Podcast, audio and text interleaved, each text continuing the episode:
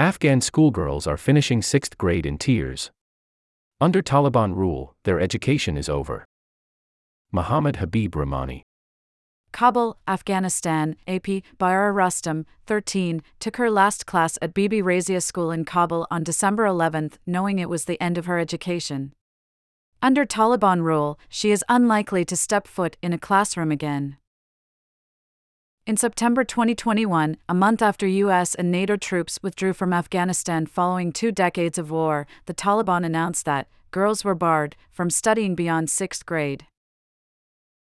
They extended this education ban to universities in December 2022.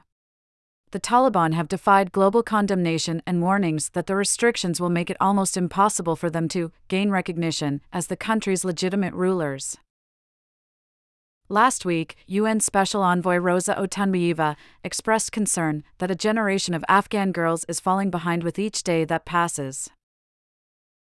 Last week, an official in the Education Ministry said Afghan girls of all ages are allowed to study in religious schools known as madrasas, which have traditionally been boys only. But Otunbayeva said it was unclear if there was a standardized curriculum that allowed modern subjects. Bahara is holding on to her education and pores over textbooks at home. Graduating from sixth grade means we are going to seventh grade, she said. But all of our classmates cried, and we were very disappointed. There was no graduation ceremony for the girls at Bibi Razia School.